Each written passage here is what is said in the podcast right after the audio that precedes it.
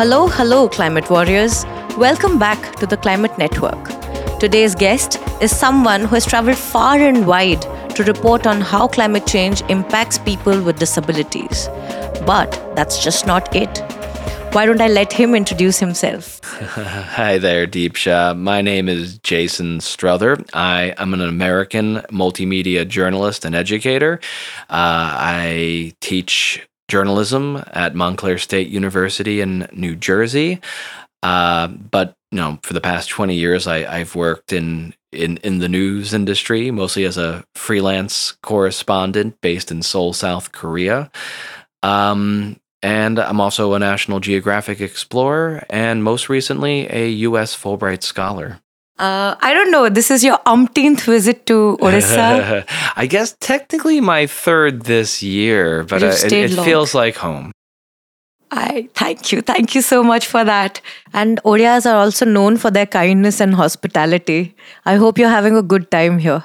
Always, always. Uh, you know, and this is something um, that really left an impression on me. You know, when I arrived here at, you know, at in February earlier this year, uh, you know, so quickly. I, I, was impressed by the hospitality, just the kindness, and just uh, openness of people. There, there was no reason to help this foreign American journalist, Fulbright researcher, coming in here talking about climate change and disability. But everyone opened doors for me. It was so easy to meet people here, uh, more more so than the other places that I've worked in this year, uh, and that really enabled me to, I, I think, really dig deep into the, my my project while I was in Odisha militia. And yeah, it's full credit to the people of your state. I'm going to address the elephant in the room. You've already mentioned it. Mm. Why should anybody listen to you? A person who's from US, who doesn't stay here, who doesn't understand the state, uh-huh. the language, the people, and you're representing a community which is very vulnerable, uh-huh. and they've accepted you in and very diverse. Um, yeah, so um, certainly that that that's a great question, and I think that is a question that a lot of people are asking about the role of foreign journalists, foreign correspondents. You know, what does someone from another culture, from another background uh, you know, who parachutes into a new place, you know, what can they really say uh, about the land that they have arrived in? Um, and especially, you know, and, and, of course, there's a lot of, um, you know, it's often been journalists from Western countries, white men, which I'm one of, uh, you know, that have had these roles. So there's a lot of uh, a lot of negative baggage uh, attached with that and, and, and deserved baggage too.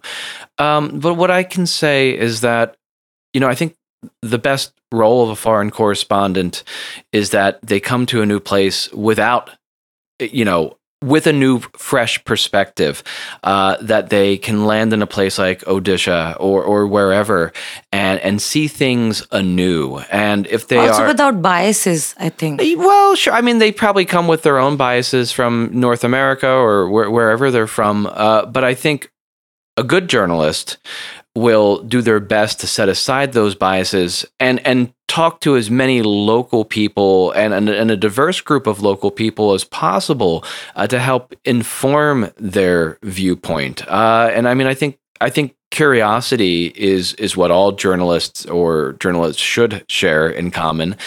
Uh, so yeah, I mean, certainly, you know, I'll speak for myself. You know, I was really interested. I had never heard of Odisha. Never heard of Bhubaneswar, let's say three years ago. That was going to be my question. Sure. Uh, you worked in Maldives, you worked in Bangladesh, Sri Lanka, mm-hmm. India. You lived in South Korea yeah. for years together, About covering 15. North Korea. I've reported from at least a dozen countries. So wow. I've been, yeah, I've, and I've traveled to, I know, a few dozen countries. Uh, but so. how did you end up in Orissa? So, um, I was applying for this Fulbright grant. So the Fulbright is a um, a fellowship, let's say, from the U.S. government. Uh, it's largely for academics, but also for other professionals, including journalists, also artists. Um, and they had a South and Central Regional Research Award uh, that they were offering in 2021 uh, for the academic year of 2022 and 2023. Uh, so I could pick three countries in South or Central Asia to conduct my fieldwork. And I thought, I, I knew I wanted to expand on my reporting about how climate change impacts people with a disability. Uh, and I, so I wanted to get as many countries in as possible. Um, I, am always someone who's done relatively short reporting trips, two weeks to a month, uh, to do to do stories. So I felt, you know, normally a Fulbright is like 10 months long. And I thought that that, that would be too long in any one place, especially for this type of reporting. So India had to be part of that. If I was going to spend time in, in South Asia, it, it had, you know, India, you know, needed to be one of the countries that I picked. Uh, so I I Googled India, climate change, disability. And all the references that came up toward the top were based here in Bhubaneswar. Uh, in, in, in, particular, the, uh, the SMRC, uh, which is run uh, by Asha Hans, a, a, retired professor from Utkal University here, and um, whose brother, uh, the late Ashok Hans, uh, started this organization back in, in the 80s, I believe. And they had a, a lot of resources on their website about climate change and how it impacts people with disabilities in Odisha. And I thought, what is, what is this Odisha? Is it a city? Is it a state? No idea. So I, I reached out to Asha Hans and I got an email back from her really quick. And uh, she said, look, if you're going to come, and she's a Fulbright alumna herself, uh, she said, look, if you're going to come to India to research climate change and disability. There's a lot going on here in the state of Odisha. Uh, you know, we are very vulnerable to cyclones forming in the Bay of Bengal. And, you know, ever since 1999, the super cyclone, there has been a lot of work here, a lot of progress in DRR, and the disability community here in the state have really pushed for disability accessibility, accessibility and inclusion in disaster risk reduction protocol. So it just made sense to do that, uh, to to choose Odisha as my uh, my base for a few months as part of this this program. You mentioned the community. Could you please tell us a little about the community? The sure. I, I believe that is one of the largest minority groups, which is so diverse. That's that right. Pulling them all together would have been a task. Well, that's the thing, right? So, okay, so, you know, according to the World Health Organization, UN, the global figures for disability is that around, you know, up to 16, between 15 and 16% of the global population, one out of five people, 1 billion people, have some type of physical, sensory, or developmental learning disability. Uh, you know, in the U.S., we say 25% of Americans, one out of four of Amer- Americans, have a, a, certain type of disability. Uh, that in- includes myself. I-, I, have a low vision disability, uh, which I guess in- in- has informed my life experience, uh, has informed my reporting on these topics. Uh, so, but I think there is some debate whether or not it, you know, is is it really a global community? Um, people who are totally blind might not see a lot of connections with you know people who have down syndrome for instance. Um, in america we have you know what people would call the deaf capital d deaf community. Many people who are hard of hearing uh, see themselves as a very unique having a very unique identity. They have their own language. They have their own means of communications. Uh, they, they have their own university uh, gallaudet in, in washington d.c there is deaf culture uh, some would say. And I, i'm hearing that now with people who are on the autism spectrum. They want to be called autistic because they see it as the most important uh, mark of their identity.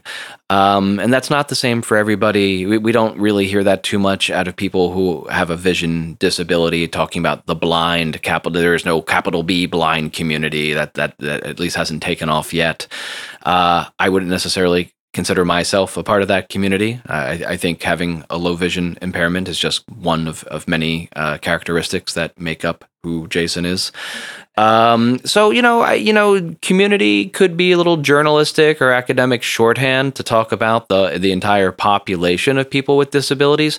But you know, I, you know, if you look at what you know, things that would typically bind a community together in, in any context, uh, is that I, I think people with all types of disabilities, you know, regardless if it's, you know, they use a wheelchair or they need assistive technology to read, as I do, uh, or, you know, perhaps, you know, require some sort of um, services, educational services to, uh, you know, assist with dyslexia or, or other, some sort of uh, learning disability. They all need accessibility. The, the common thread, the through line is that people with a disability often requires some form of accessible device, software, infrastructure, or or services. So I think if there's any you know commonality that this population has that could justify it as being a community is, is the need for accessibility. Would you say vulnerability is also something that ties everybody and all these uh, physical and invisible disabilities together. Sure, sure. I mean, and thank you for making that distinction. I mean, many people have a disability, but you would never know it. Could you give us a few examples? And some people who are on the autism spectrum, you know, what used to be called Asperger's um, syndrome. Uh, you know, these people uh, who are on this particular range of the autism spectrum they have jobs they they work fine they have families you know they you know you wouldn't know if they if you bumped into them at the supermarket that there was anything. But the way they process information the way they communicate let's say you know to someone who's not tuned into where they are on the spectrum might seem uh, different. Uh, and, you know, maybe they do need assistance. Maybe when they were in university or, or in elementary education, maybe they would have needed some sort of, you know, educational materials to support them, some sort of uh, uh, job training or, or, or, some sort of other um, uh, counseling therapy uh, to help them adjust and and have a job and uh, you know and improve communication skills. Of course, it varies. You know, autism has such a range. You know, it, it really varies person to person. Uh, but that's a type of invisible disability or dyslexia. You've, how would you know if someone is dyslexic unless maybe you you know force them to you know read a book in front of you? I believe most of the time they also do not know about the words, about the the literature, or uh, even the fact that they might be autistic or be dyslexic or um, yeah. there's no there's nothing no hard and fast rule that shows you that you you know what you are differently able or you're sure. a person with disabilities and you should be availing xyz policies and protocols. Right, and, and, you know, and I and I hear you know I think within the autism community, uh, there and here I go autism community, but at least people who I have identified as having autism, um, you know, there is a lot of pushback. It's you know, you know, what what do these normies you know want us to think that we're all different? So what if we you know are obsessed with trains or you I know? love they, the word normies. Yeah, so that's you know, uh, you know, it, it, there's there's pushback to some of these classifications, and you know, is this mainstream society just trying to make people who are a little different conform to social norms? And it, I, I hear, I hear well. that. Well, yeah, certainly. I mean, I and I think in some countries it's disability is more stigmatized than in other yes. places, but but certainly, you know, I and I, you know, I, I grew up in a certain time where, you know, I, I certainly have felt self conscious about my own disability. I have certainly have tried to hide it at certain points in my life, uh, and otherwise, uh, you know, under play it, you know, uh, may, maybe give it less importance uh, than it actually is, or, or you know, in some ways, uh, denying that I have a disability. Uh, more so when I was young uh, than now. Um, but yeah, sure. And we call that ableism, right? You know, yes, yeah, yes. We, and yeah, then so. there are so many myths around it as well. Say, for example, uh, squint eye. Yeah. In India, they believe that if you have squint eyes, you're lucky and yeah, uh, so you bring actually, in a lot of wealth right, and they I, don't correct it so yeah i did a report about that back in 2012 during my first trip to india i, I went around with some uh, advocates in in delhi uh, trying that were trying to convince families to get corrective surgery for their children who had crossed eyes, a squint. Um, and but because of this superstition that it's an auspicious sign that it brings a family good luck, some families were reluctant. Uh, but the problem is, if that kind of condition isn't corrected when a child is young, it can lead to permanent vision loss. And I saw that in this family. They had multiple people in this family who, at different ages, who had this condition. And I think for the eldest daughter, it was too late to do anything corrective, and she had low vision. But I think they did have success in getting the the son, who was at the time you know, seven or eight years old, uh, to get corrective surgery.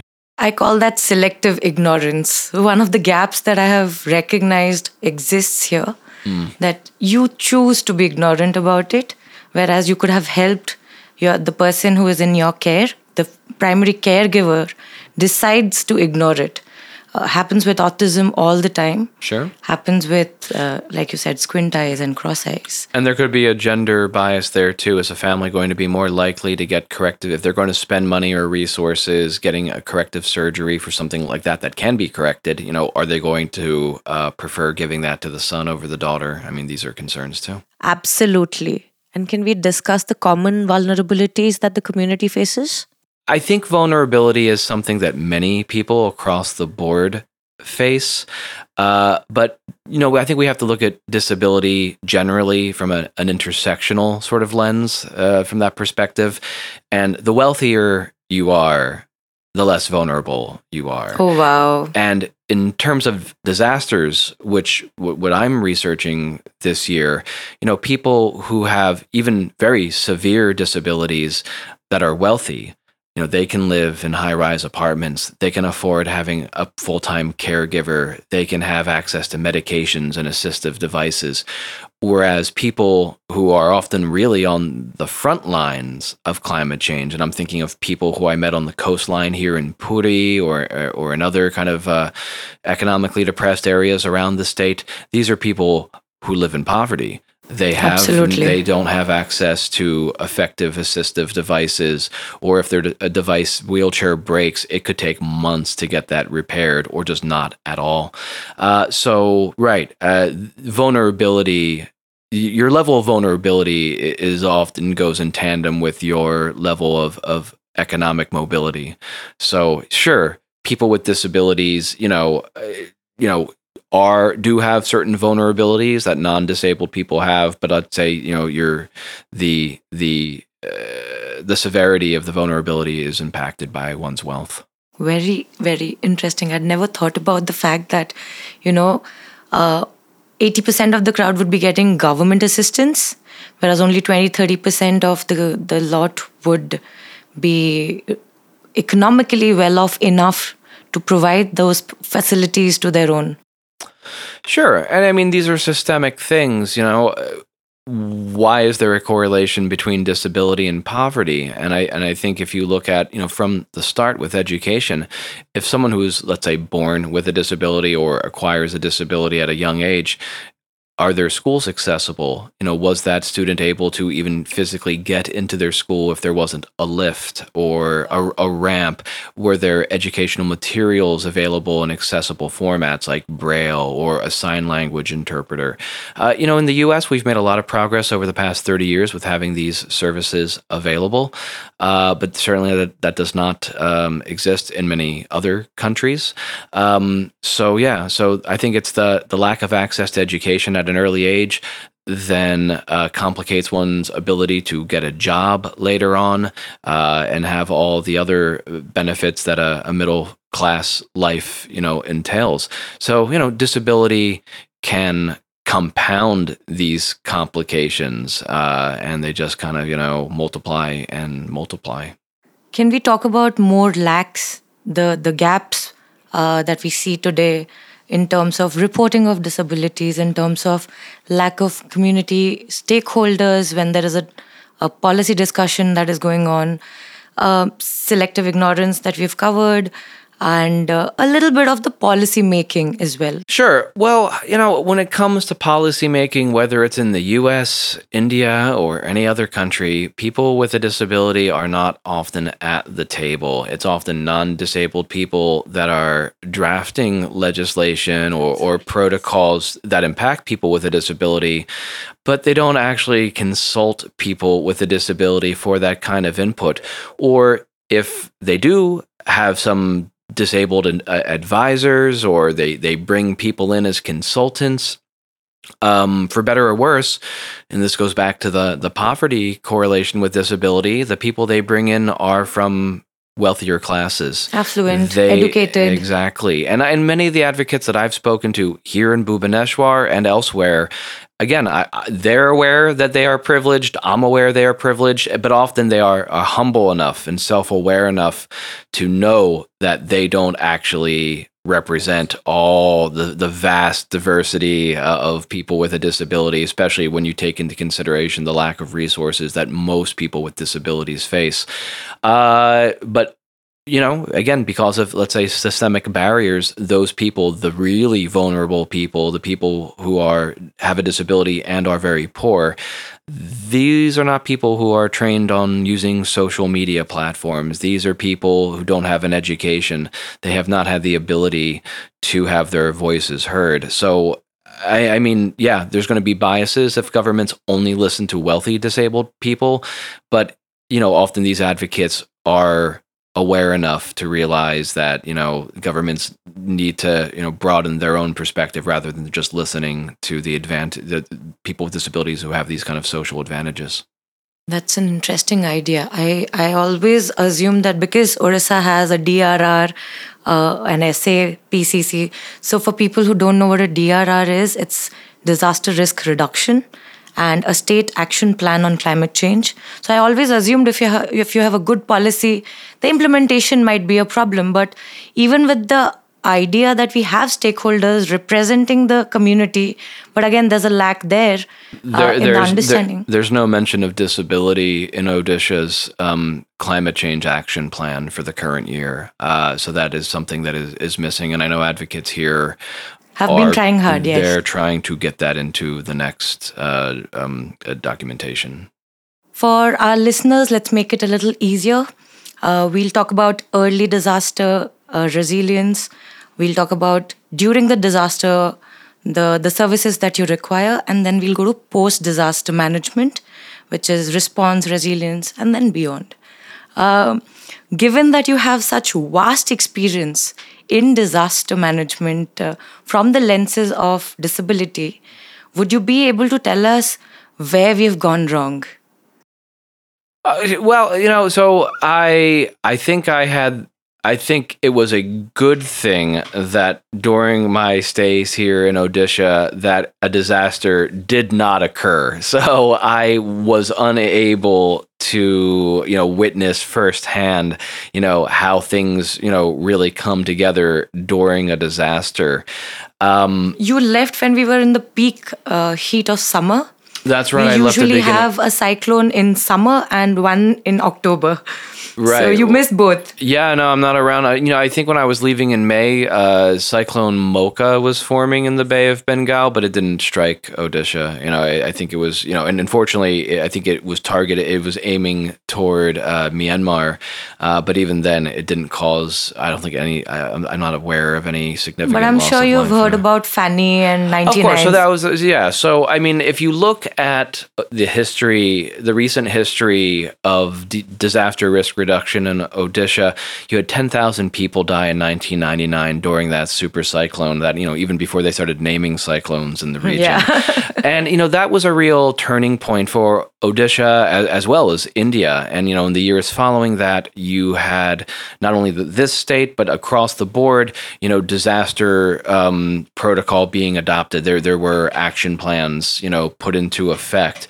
And you know, if then you know, let's fast forward then 20 years, Cyclone Fani in in 2019, I think officially uh, they only say 63 people lost their lives, Correct. and that from what I understand, from what I've read, and from everyone I've talked to, that is due in large part to the advanced protocol that have been implemented.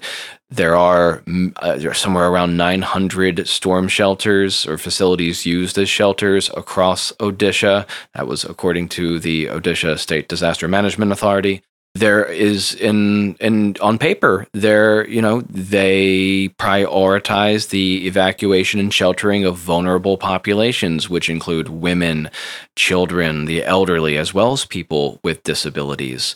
Uh, and that certainly has you know I, I met someone in in the ganjam district who back in 2013 during cyclone Phailin, uh, you know, he's a wheelchair user, and you know, ahead of the storm, you know, people, you know, he consented to people coming to his home, and they, you know, brought him, you know, they they transported him to the local shelter, which had been augmented with ramps and as well as disabled friendly uh, washrooms, restrooms.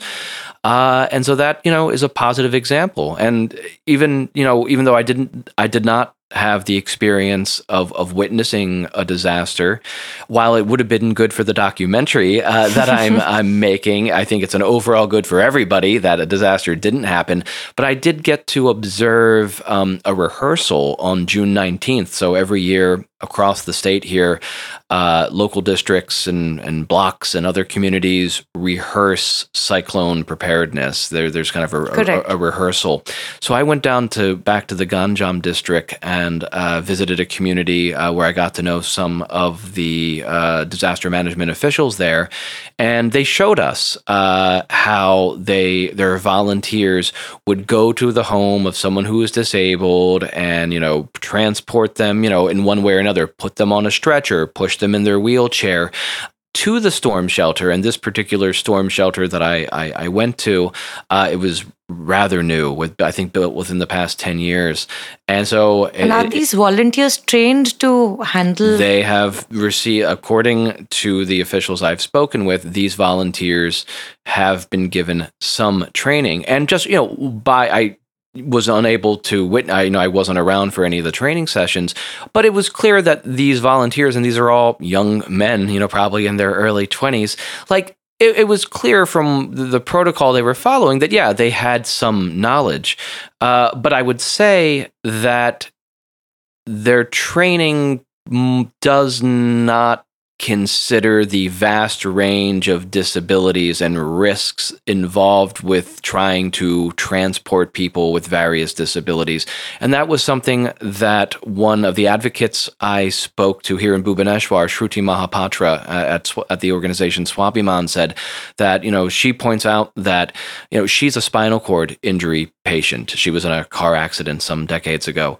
Uh, she said that, you know, if she was in that kind of situation, much more harm could be done than good because with spinal cord injury patients, if you lift them, you can cause them to go into spasms. You can cause much more harm. So she didn't feel that the volunteers, as good of work as they're doing. Plus, as a woman, the people need to know where to touch you. That's, the, of course, another concern. Yes. Ab- absolutely. Thank you for pointing that out. Nobody talks about gender with disabilities. Uh, I mean, there are speakers, of course. Sure. But uh, like we said, there's no reporting.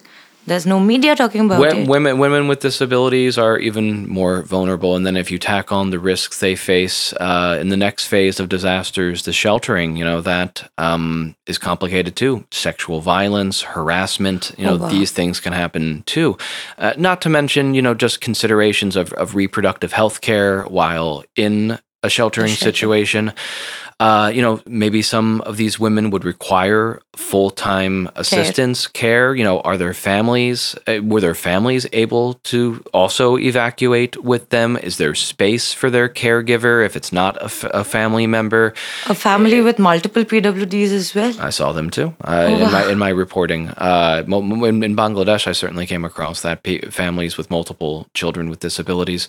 Um, so, yeah, Eh, all these things, and it's not clear, you know, have the staff, the vol, and these again are largely volunteers who work these shelters during an evacuation. They, you know, they provide food and, and basic care, but you know, how much can they really know Correct. about caring for someone with multiple disabilities, someone who They've really needs certain care? Yeah, yeah, and I so and it's you know anyhow I you know and I think up to this point the sh- the evacuating and sheltering uh, Odisha has done a, a benchmarkable job uh, with saving lives and protecting lives, but it, it, doesn't mean that they can rest on their laurels either. You know, there's always room for improvement, but you know I, I absolutely want to give credit where credit is due.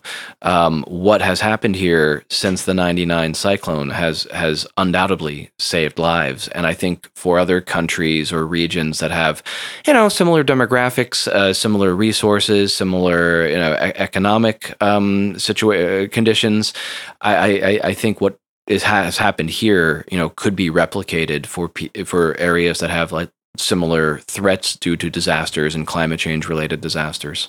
Odisha is being actually hailed by the World Bank and multiple countries for the the way they have designed the entire resilience Sure. package and uh, the policies that have been developed. No doubt. But um, is that enough post disaster? No, no- nothing, nothing's ever enough, right? You know, it, it- this is always a bar that can keep being, being raised. raised, yeah. Uh, so, and this is and this is where the the problems that were identified by the people I spoke with, not only the advocates here in Bhubaneswar, but also the people on the ground who I met. There was little in terms of post disaster rehabilitation and recovery. So I'm thinking of one interview that I did with a woman uh, who lives in Puri, not too far off the beach. Uh, during Cyclone Fani in 2019, she was able to evacuate herself to the shelter. Was right down the, the road from where she lives. It was a school. The school was inaccessible, so she had to park her three wheeled motorized tricycle outside the shelter. And, you know, basically someone had to drag her into the shelter. There's, there was only one step, but one step is enough to make it inaccessible Right, to get into. And this was like a, a school. And she said, you know, almost instantly her trike was, you know, blown down the street uh, by the winds of the cyclone and damaged, you know, un- unrepairably damaged. and we don't have a policy to replace these. It took three months and Oh, it took a lot of pushing, and she had to reach out to advocates in Puri uh, to help her get a replacement because she's a working woman. She uh, runs kind of a home kitchen where she's preparing some kind of chicken dish, and then, you know, she would cook it in her very, very modest home uh, in Puri, uh, and then, you know, get onto her trike and then go to a, a busier section along maybe one of the busier roads in her neighborhood and, and sell that. And that that's her main way. And she doesn't have children. She I don't believe she had a, a spouse. Like that is her main way. Uh, she is you know a very independent person in, in many regards. You know she she supports herself. She you know I think she said she you know had contracted polio as a child and that im- impacted her mobility. Uh, but you know, she I don't know, she she is a very resilient person. But for those three months that she did not have her mobility device, it really impacted her ability to earn an to earn an income. And she already lived in a very economically precarious situation. And so that disaster coupled with the difficulty in getting a replacement device only worsened her economic situation. I mean, not just disasters. Uh, you know, what about beyond the disasters? What are the solutions that we're looking at? Sure. Uh, I, I mean, and I, and I think we have to look at solutions when we start talking about Absolutely. beyond. And I, something that every advocate that I've ever spoken with, you know, in, in Odisha, back home in my state of New Jersey, in the Philippines, where I've done reporting on this, and of course throughout Bangladesh, Sri Lanka, the Maldives, where I've been this year, there aren't enough people with a disability at the table. Um, and the you know and this goes back again you know uh, with the reliance on, on on maybe just talking to the wealthy advocates but you know when i had off the record meetings here in Odisha, I, I, I- spoke to the OSDMA. I, I, I spoke with other local agencies here in Bhubaneswar. There are, are very few people with a disability in any sort of policy making positions. Um, it does not appear at the OSDMA. Anyone is on staff that has uh, legisl- has you know is at the drawing board uh, when these protocols are uh, or, are- are put together. What do they do in all these stakeholder meetings then? Like you can talk about Sri Lanka and uh, Maldives and Bangladesh. They face the same Oh, issues. sure. Well, you know, so some of these agencies they will bring in again outside consultants to have talks, but um, you know, are they, how much how much is that just a formality, and how much is it really but do they accept these suggestions? Is the question. Right, and then you know, uh, bureau- bureaucrats are bureaucrats. They're going, they're going to, you know, they're going to do the amount of work that they're tasked with doing, and you know, the bottom line, you know, how much money does it cost to re to augment storm shelters and make them accessible, or provide sign language interpreters, or come up with some other mechanism to provide um, sign uh, interpretation for people who are deaf, and that was something that I, I've, I've heard from people here too, uh, deaf people who have experienced these storms, that there is very little information, or historically has been very little information provided in accessible formats for them. So, when we talk about climate change, well, people don't really know the terminologies that are available uh, in the lexicon. Uh, we call it floods, we call it droughts, we call it uh, cyclones, we call it migration. Where are the policies regarding the same? Uh, well, sure, Deepsha. I mean, there's a lot to unpack there, and, and certainly there's a lot of policy and awareness uh, across the board that is lacking. But I just think, you know, an example here uh, in Odisha about you, you, mentioned migration. You know, India's first climate change migrants uh, uh, has been, you know, said to be people from Satabhaya here in Odisha. This was a community of people who made their living off the Bay of Bengal, fishing and, and, and such. Uh, but because of erosion that had been exacerbated by sea level rise um, over the past decade or so, they had been moved inland. Some, I, I can't remember, maybe it was 15 kilometers. So they their whole way of living, the way they earned an income, supported their families, had changed because of the relocation policy. I am unaware, and I, I tried looking into this, speaking with advocates who had done work in Satabhaya. There was no consideration given given about disability and how these people were relocated. And I just think, you know, if we're talking about beyond a disaster, uh, and you know, sea level rise, let's say, is a slow boiling disaster. You know, it's it's something you measure very incrementally. Um, someone who has a disability and let's say does earn an living off of working to a, a fishing adjacent industry. Make, maybe they're making fishing nets, maybe they're selling at a market. If all of a sudden you don't live on the coastline and you you know can't easily get to the coastline. Uh, you know, may, maybe there's, I, I, don't know what kind of accessibility is available and where these communities were moved to. A person with a disability can completely lose their source of income, their support networks you name it. And and I've seen this in the Philippines uh, and to some extent in Bangladesh. And and I and I think the Maldives where I've done I've done some reporting will need to consider this too down Would you tell us a little about these countries that you've been in these small island nations how they're dealing with climate change and disasters for that matter? Sure thing. So I over the course of the past year, I spent time reporting in Bangladesh, uh, first as a, as a National Geographic explorer. And then starting in February, I did three months here in Odisha, followed by two months in Sri Lanka, mostly out wow. of Colombo, but did some field work there. And then two months in the Maldives, uh, where I, I, went to some islands.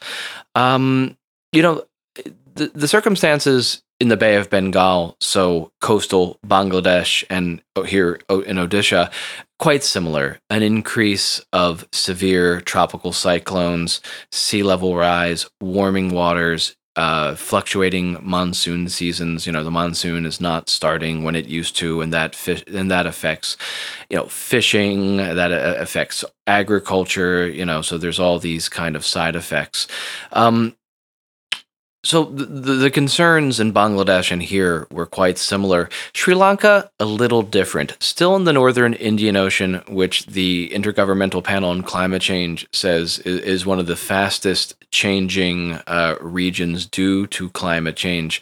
Uh, in Sri Lanka, um, I you know I had difficulty getting in touch with any government official. I, I so I, I I really wanted to focus on more anecdotal stories, you know, real experiences uh, by, in particular, women with a disability who had become disabled during Sri Lanka's 30 year long civil war. So I, I, went up to Mannar in the north, the Tamil speaking area, where I met some women who had lost uh, limbs during the war. They they were they were fighters uh, and had been injured during explosions or, or other types of uh, you know warfare. Uh, and you know, one one interview I did with someone uh, really stuck out to me. You know, she talked about the the trauma, not of becoming a disability, becoming disabled. She said she she had accepted that long ago. She has a job, she has a family, children. She said the trauma comes back during floods. That when her community, which is in a low lying area, it's fairly close to the sea ponds and some lakes in her surrounding area, it floods. And Sri Lanka is seeing more floods and kind of cloudburst scenarios where you're having downpours really fast. And, you know, that's not enough time for the land to absorb water in that kind of volume. So, you know, she said, as someone who only has one arm, uh, she cannot take both of her very young children to the shelter. Uh, she said so she has to make a choice, you know, who to carry to the shelter first. And then she would have to come back uh, and get another child. And I think wow. I think this has only happened once, and I and I don't recall offhand now from the interview if her husband was also there, but the husband I I think is not often there because I, I believe he's a fisherman. Um, so you know, she said it's it's that time when you know she's faced with these new threats by climate change uh, that you know it starts making her think about the times before the war when she didn't have a disability and how this all is complicated. Uh, and she, of course, was unaware. Uh, there, there was no provisions in place where she lived to assist with evacuating. You would really have to rely on family members or neighbors to help you out if you had, fa- you know, family members that that needed assistance during a, a, an evacuation. And what about your experience in Maldives? We've all heard how vulnerable the Maldives is to sea level rise. It's the world's flattest country. Uh, there are some, you know, just under 200 inhabited islands across the country. Uh, but, you know, there are reports that say by 2050, something like 70% of inhabitable land in the Maldives will no longer be inhabitable because of increased flooding uh, or sea level rise, erosion. So I expected when I spent the final two months of my Fulbright research in the Maldives that I, I would hear more about plans for relocations and evacuations, and I didn't. Um, it, I, I, it was really surprising. Um, people that I spoke to uh, did not seem to think that was needed or would ever even happen. When I tried talking to people about disasters related to climate change, all people could think about was the 2004 Indian Ocean tsunami, which of course was very traumatic. It just washed over these islands. Uh, and I, I, spoke to people who survived that. Um, but I did not see, and I, and I talked to government officials, disaster management officials, and they said they have a long way to go to include people with disabilities in their disaster planning. Uh, and especially, uh, you know, and, and again, and I think with relocations, uh, like we've seen here in Odisha that I spoke about, like that doesn't seem to really be on, on the radar, at least vis a vis sea level rise. Um, but, you know, I just think about accessibility in the Maldives, they're making a lot of progress, and, and new construction does have ramps, and buses uh, around the capital area have ramps to get onto the buses. Uh, but you know, I visited one island uh, where they had built an evacuation shelter in the years following the 04 tsunami, and to get into that shelter. You have to go up 15 steps. There was no ramp. There was no lift elevator. And I spoke with a guy who lives on that island. He uses a wheelchair, and he said how am I supposed to stay safe if there's a flood or uh, because of a sea level rise, another tsunami? He's like, who's going to pick me up to take me up those steps? And I, I don't even know if that's possible with his type of, of disability, if it's even safe to carry him. So I, I was a little surprised about the lack of consideration, uh, you know, in terms of universal design, accessibility uh, for that shelter. Now, I, have heard on some other islands that they do have uh, more accessible shelters. Uh, but it doesn't seem to be across the board. And do you have any good takeaways from these countries? Some implementations that have happened, some ideologies, ideas that they've been following? I think here in Odisha had the most positive um, benchmarkable uh, protocol and, and, other measures in, in, place compared to what I, have seen throughout South Asia or even back in the US and New Jersey, where I'm from. Uh, there is a conversation here, at least, about how to include people with a disability in disaster policy. Uh, a discussion that has been led by this kind of small but vocal advocacy network community here in Bhubaneswar and, and in the the surrounding districts, uh, they are pressuring government officials to make DRR and, and many other policies more inclusive and accessible. But, you know, again, when you're up against a, a thick wall of bureaucracy, progress is going to be slow. And if you don't have people on the inside, you know, disabled people helping make those decisions, then the progress will be even slower. But again, I, I think what I saw here in Odisha uh, is, is commendable in, in, in many ways. Doesn't mean they can stop and, you know, pat themselves on the back now. There's still more work to be done, but there has been progress made here that could be replicated in other places. On that note, thank you so much, Jason, for being here miles to go before we sleep, of course. Yes, thank you, Deepsha. It was a pleasure. Do you have a message for our listeners?